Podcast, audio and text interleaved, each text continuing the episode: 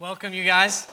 For those of you I don't have the pleasure of knowing, my name is Caleb. I'm the student minister here at City Church.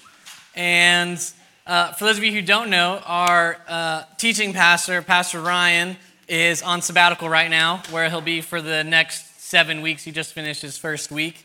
And so it's just you and me today. So uh, uh I'll apologize now. I'm sorry. Uh, no, but, um, and then over the next few weeks, I know, I know in your heart right now, the first thought you had thinking about Ryan being gone is, what are we going to do about this series in Hebrews?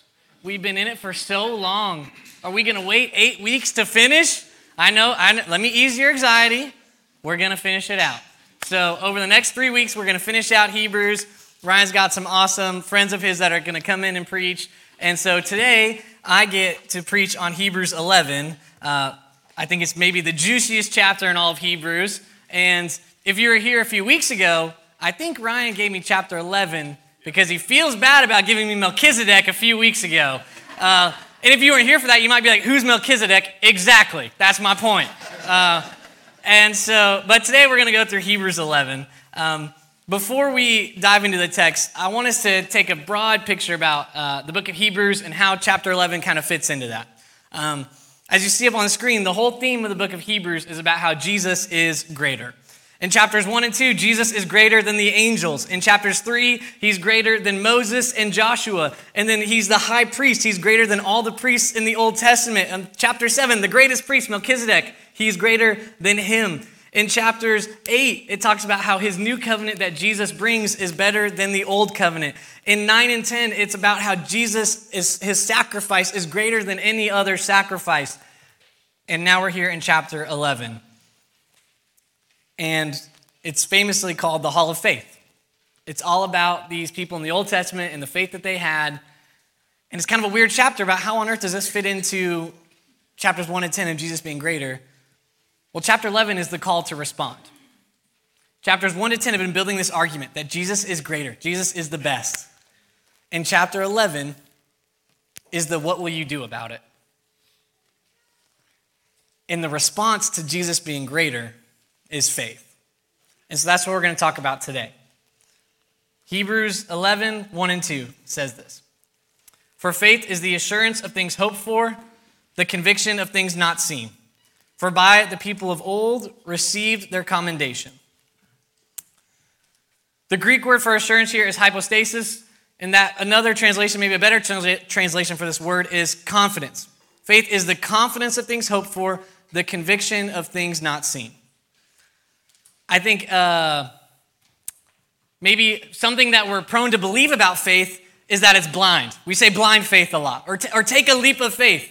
Like, you don't know what's going to just take a leap of faith. That's not biblical. Uh, biblical faith is not something that's contrary to the evidence and you just got to believe anyway. That's not biblical faith at all. Biblical faith is this is the truth, now trust it. And so faith is a firm confidence that is grounded in the reality and the trust in a sovereign God. I think I've got that up on a slide right here, maybe. I should have.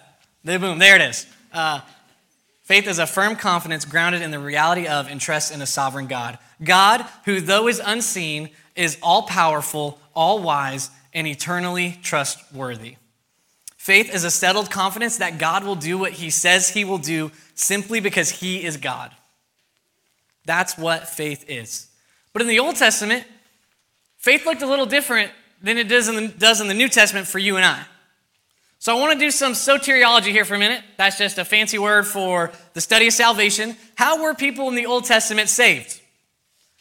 Because Jesus hadn't come yet. So if Jesus saves us, we know that what saves us is Jesus' death, burial, resurrection. That saves you. But what saved Moses? What saved Abraham? What saved Adam? A lot of people think, well, it's the sacrifices. They offered the sacrifices to forgive their sins, and that's how they were saved. They were saved by their sacrifices. That's not true. That's wrong. Because if that were true, then they're saved by their works. It would be their works that saved them. And God has never been about works saving. Never in history has God allowed works to save humankind. For the Old Testament and those who were before Jesus, what saved them was their faith in a coming Messiah.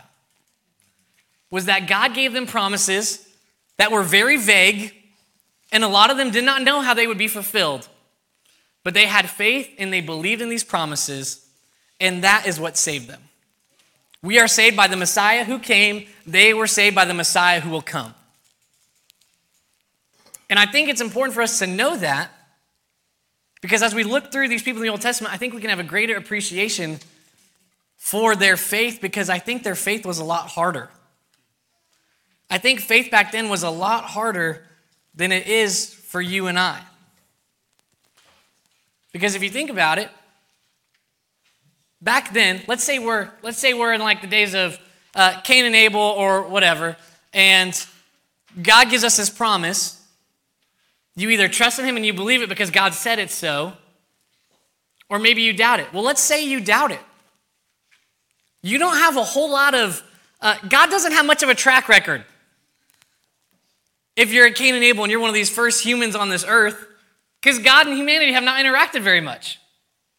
But for you and I, we have the Bible. We have a 2,000 year track record of God being nothing but faithful to his people, loyally loving to them, and righteous in his judgment. And so faith then was so much harder than it is for you and I now. And I don't say that to condemn us. That's not meant to condemn us that, oh my gosh, well, yeah, it's so much easier for us, and yet we still struggle with it. What the heck? but it's meant for us to have a greater appreciation for what they did. And so, briefly, I'm going to look through them and just talk about them a little bit about the first few um, Old Testament saints that are kind of mentioned. In chapter 11, in that first section, it talks about how Abel and about how he offered a massive sacrifice to God. And then you have Enoch who walked with God. And then you have Noah who, in the middle of a desert, built a boat because he said a flood was coming.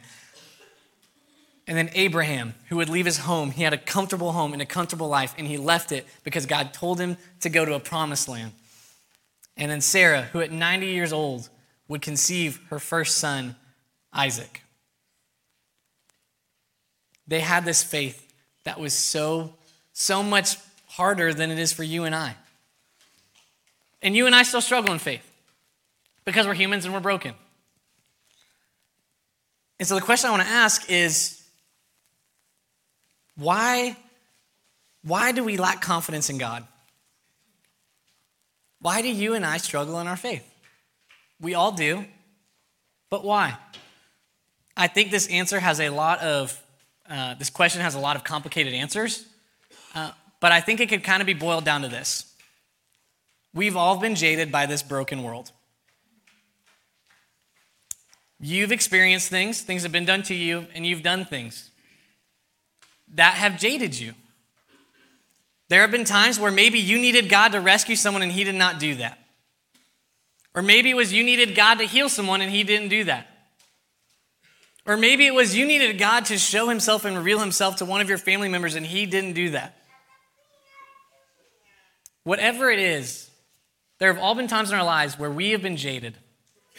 And it creates this lack of confidence in God and in who He is. It's not God's actions that created that lack of confidence, it's our perception of those actions. We say, God, you didn't do this the way I wanted to. Are you really good? Are you really loving? But that's exactly what faith is, right? Faith is this word that we, uh, we'd like to put it on throw pillows. Uh, we like to put it on these little cute little bathroom signs or whatever else you do in that cursive font, you know. Um, that's all over Sunview Cafe. Uh, um, sorry, the Sunview Cafe, man, those decorations drive me crazy. Uh, um, I, I said it, I said it, I said it. I went there. I hope nobody who owns Sunview Cafe is here. that would be really awkward. If you are here, I apologize. I shouldn't have said that. Uh, but it was funny. But here's my point, right? Faith is not this word we put on a throw pillow. Faith is a fight. That we have to fight for our faith because we do get jaded by this world. And so to remain confident in God and to remain and to have trust in Him, you have to fight for it. It's not something that just comes to you. So, how do we fight for it, right? How do we fight for our faith? Well, Hebrews tells us in, cha- in chapter 11, verses 13 to 16, he kind of summarizes these people we've talked about Abel and Noah and Abraham. And this is what he says These all died in faith, not having received the things promised, but having seen them and greeted them from afar, and having acknowledged that they were strangers and exiles on earth. For people who speak, thus make it clear that they are seeking a homeland. If they'd been thinking of a land from which they had gone out, they would have had opportunity to return. But as it is, they desire a better country. That is, a heavenly one. Therefore, God is not ashamed to be called their God, for he has prepared for them a city. Verse 13 They all died in faith, having not received the things promised. None of these men that we've mentioned so far would inherit the promised land. In fact, it wouldn't come until 500 years after Jacob that they would inherit the promised land. And I think when we see this and we say, wow, they, they were promises promised and they never even got to see it fulfilled, that's so sad. Like, is this a lament? Are they, are they complaining about this? No. This is, a, this is a declaration of victory not a sad statement because the emphasis isn't on that they didn't see the promise fulfilled. The emphasis is that even though they didn't see the promise fulfilled, they died in faith. It's one thing to live a life of faith. It's another to it's another thing that in the face of death, you still believe and you still have faith that God will still remain, remain true to his word, even though you didn't get to see it firsthand. Don't you want to be known as someone who dies in faith? That not only lived a life of faith, but up until the very end, to your last breath, you had faith. And that's exactly what these men did. They trusted in God to keep his promises, and they died according to those promises. But how? How did they do that? Well, I think verses 14 and 16 tell us. They did it because their desires changed. It says if they desired their homeland, if they desired what they wanted themselves, they would have just returned and gone back. But as it is, they didn't do that. They stayed where God had called them to. And they didn't get to inherit that promised land, but they followed and they obeyed anyway. And what happens is their desires change. They didn't have these selfish desires for themselves. What they desired was to follow God and to be with Him. Here's my point faith redirects our desires from ourselves to God. When we have faith and confidence in what God is, what, who God is, and in what He does, our desires change, right? So let's like rewind the tape here. Um, you before Christ, before you became a Christian, Ephesians 2 says you're dead in your sins. An implication of that is that the only desires you had before Jesus were for yourself. Every desire was a selfish desire of your flesh, as the Bible calls it, what you wanted. Your desires were for yourself and only for yourself. You did not desire God, you desired yourself. But God, in His providence and in His sovereignty, chose you. And they use this fancy word regeneration, meaning that God made your heart alive to Him. And you began after God revealed himself to you, you began to learn about him and know him and love him, and you followed him and you believed in the gospel. And at that point, part of being a new creation is that your desires changed.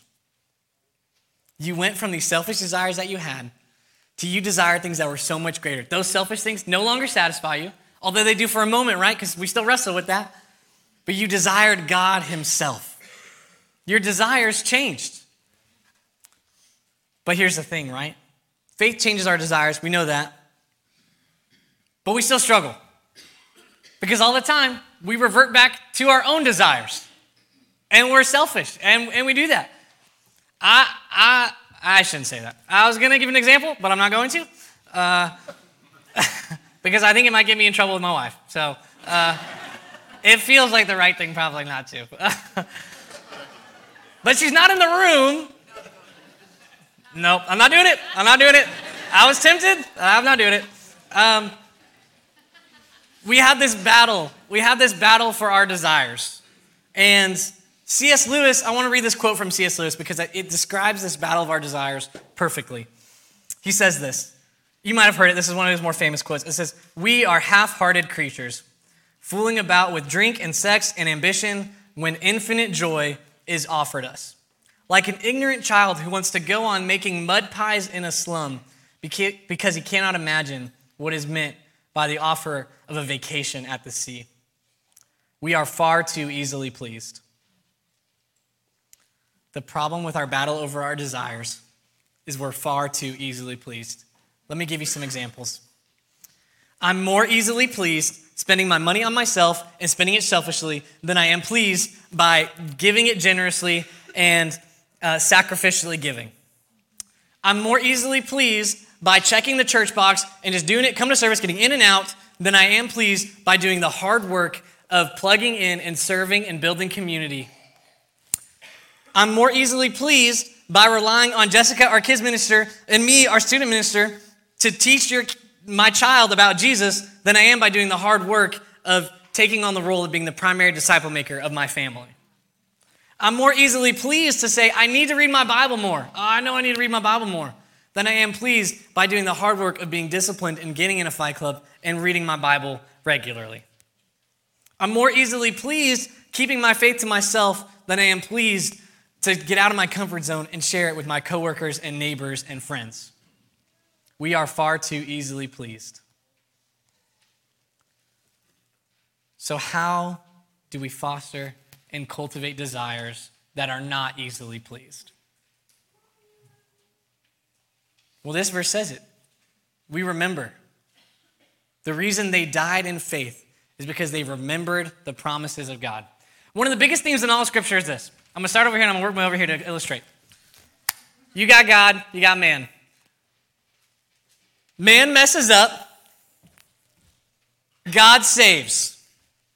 Man rejoices, man forgets, man idolizes something, gets in trouble, God saves. Man rejoices. Man forgets. Man falls into idolatry. God saves. Man forgets. God saves. Man forgets. That's the theme of the whole Bible. The whole Old Testament is that over and over again. God saves. Man, man is happy. And then man falls into temptation. And then man needs saving again and then he forgets. It's this constant cycle of forgetfulness. Over and over again, we forget what God has done. So then, what is the solution? We remember. I think one of the most uh, slept on spiritual disciplines, hold on, uh, I forget. I'm used to speaking to kids on Wednesday nights. Some of you might have said, slept on. What does that mean? Uh, and I'm saying this because I said this to our worship pastor, Matt, just uh, earlier this week, and he didn't know what it meant. So, uh, let me just explain. When I said slept on, what I meant is like um, underrated. Like when something's underrated, or like or like people don't uh, like know about it and they really should be doing it. Um, something that's underrated, right? Uh, I think one of the most underrated practices is scripture memory. If you want to remember the promises of God, well, memorize them.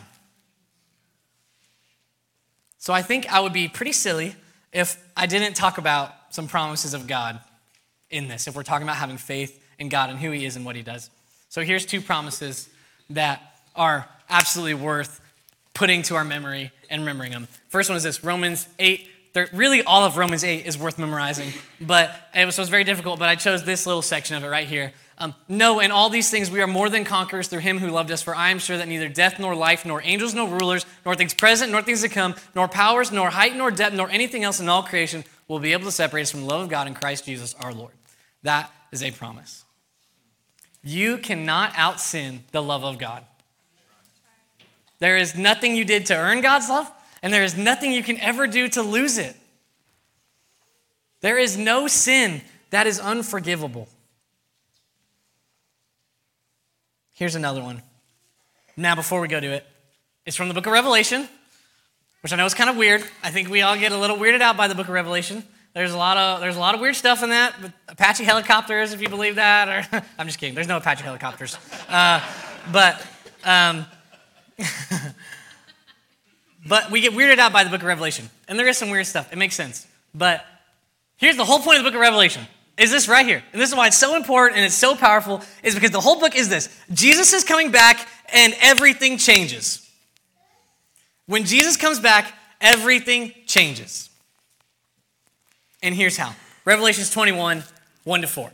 Then I saw a new heaven and a new earth, for the first heaven and the first earth had passed away, and the sea was no more. And I saw the holy city, a new Jerusalem, coming down out of heaven from God, prepared as a bride adorned for her husband. And I heard a loud voice from the throne saying, Behold, the dwelling place of God is with man. He will dwell with them, and they will be his people. We have not dwelt with God like this, except for in the Garden of Eden. And we will get to experience that. He will wipe away every tear from their eyes, and death shall be no more. Neither shall there be mourning, nor crying, nor pain anymore, for the former things have passed away. This is huge. Can you imagine a world with no hurt, a world with no mental illness, a world where no one is alone and there's no abuse and there's, there's nothing? It is perfect. And here's why this promise is so huge and worth committing to memory is because what this promise says is every hurt you've ever experienced will be redeemed. There is nothing you've been through that will not be healed. Nothing. Absolutely nothing. He will heal it all. You come from a broken family, in heaven, you will have a perfect family.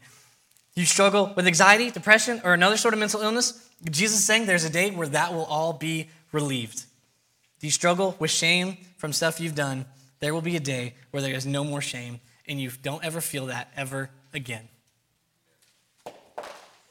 We have faith that this eternity is real and inevitable because we can look on God's faithfulness in the past. Jesus came once.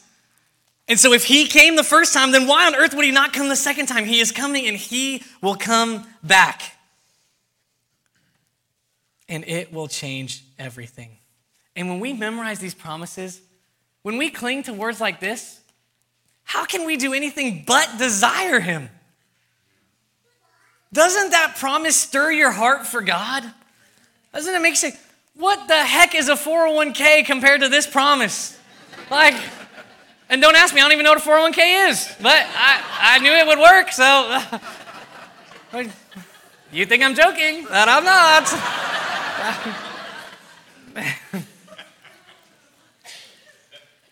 Gotta get me off track. I don't even, that wasn't in my notes. Uh, throughout the second section of the heroes that the author of Hebrews describes, he talks about how their desires changed. Abraham offered up Isaac. What Abraham desired was an heir. He wanted a son, and he never had one. And then God asks him to sacrifice his son. If his desires had been for himself, he would have never gone up to that mountain. He would have never put Isaac on that altar. But he did because his desires changed. And God, in his providence, brought the ram and he sacrificed the ram. Isaac, at the end of his life, blessed Jacob and Esau, and then Jacob would bless all the sons of Joseph, and then Joseph would remind the Israelites of their salvation from Egypt. Moses, by the faith of his parents, would be hidden for three months from the Egyptians, and then when he grew up, he would not take the identity of being the Egyptian prince that he could have been, but he would identify with the Israelites, and he would suffer for it. The Israelites in faith would cross the Red Sea, and in faith, the wall of Jericho would fall down because Rahab in faith welcomed the spies. Here's the point the point of chapter 11 in this whole chapter isn't to say, look how great their faith was. It was so much harder than faith for you. I mean, you're terrible. That is not the point. That's not the point at all. And so, if you feel that way at all, I want you to know that is not from the text, that is not from me, and that is not from the Spirit. There is no condemnation for those who are in Christ the point of us looking to them is not to compare ourselves to them. It's not for them to condemn us, it's for us to be encouraged by them. That if they can have this faith and they can live a life and they can die in faith, then we can live and die in faith too.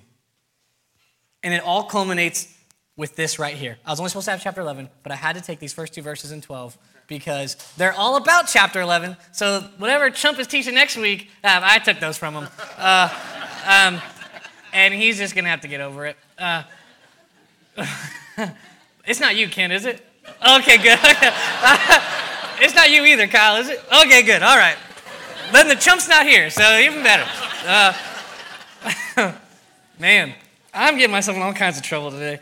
Uh, there's no way he's watching online, I'm sure, right? Surely not. Surely not. Um, here we go 12, 1 and 2 says, Therefore, since we are surrounded by so great a cloud of witnesses, let us also lay aside every weight and sin which clings so closely, and let us run with endurance the race that is set before us, looking to Jesus, the founder and perfecter of our faith, who for the joy was set before him endured the cross, despising the shame, and is seated at the right hand of the throne of God.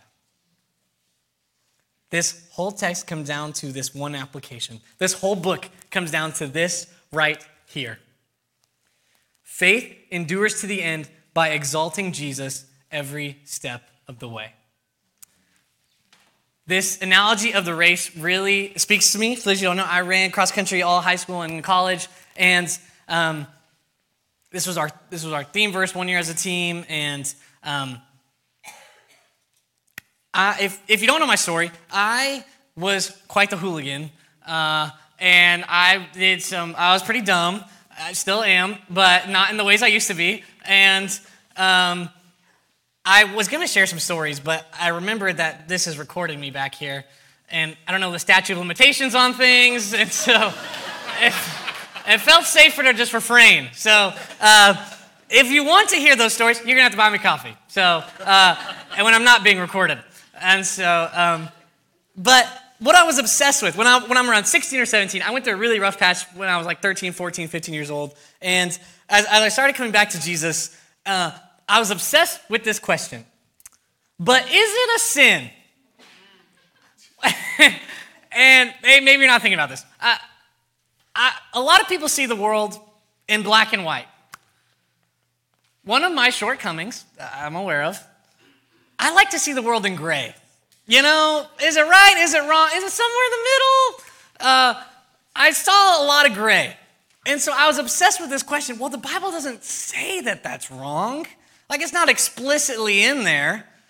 And so I kept asking my cross country coach, who discipled me like no one else, Brandon, shout out, man, you the guy. And um, I kept, I, we'd have all these conversations about, well, is this a sin? Well, is that a sin? Well, is this a sin? And he pointed me to Hebrews 12, 1 and 2, and he goes, What does that say? It's not just lay aside every sin, but every weight and sin.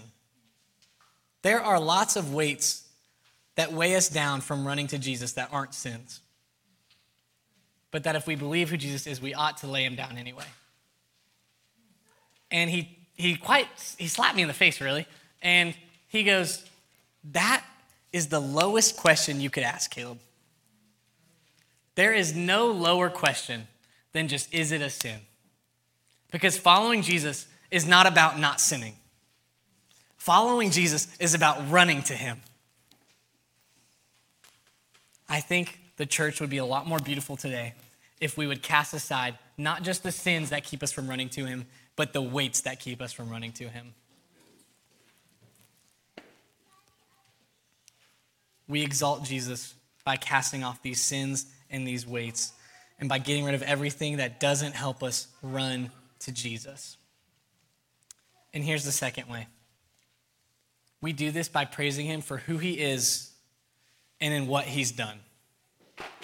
We exalt Jesus every step of the way by praising him for who he is and what he did. Kyle said it perfectly in this welcome. It's great is your faithfulness, O God. Not great is the faithfulness of Caleb.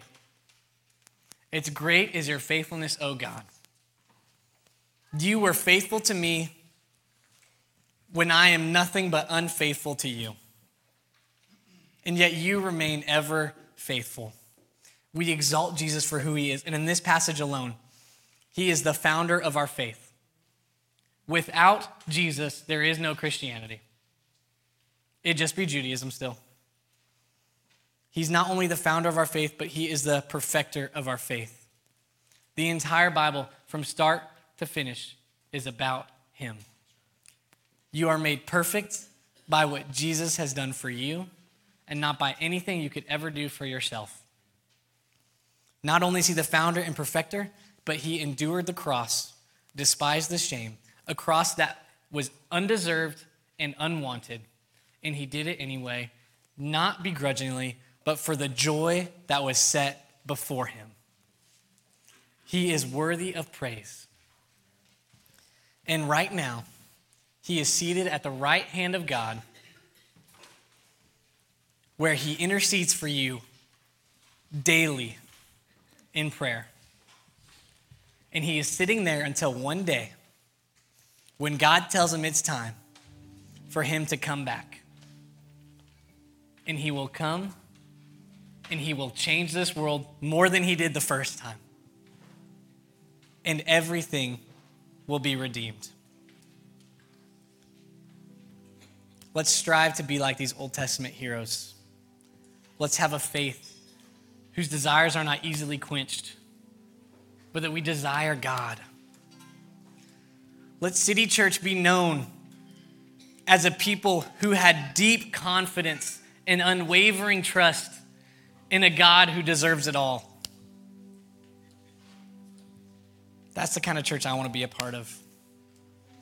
A church that clings to the promises of God because we need them. Let me pray for us. Dear God, thank you that you are so faithful. Lord, I'm sorry that I'm nothing but I'm so unfaithful to you. And yet you have been nothing but faithful and loyal in your love to me. God, I pray that we would be a faithful people. Lord, help change our desires. Help me not be so easily pleased. Lord, help me cling to your word so that, like these Old Testament heroes, I too can die in faith. Amen.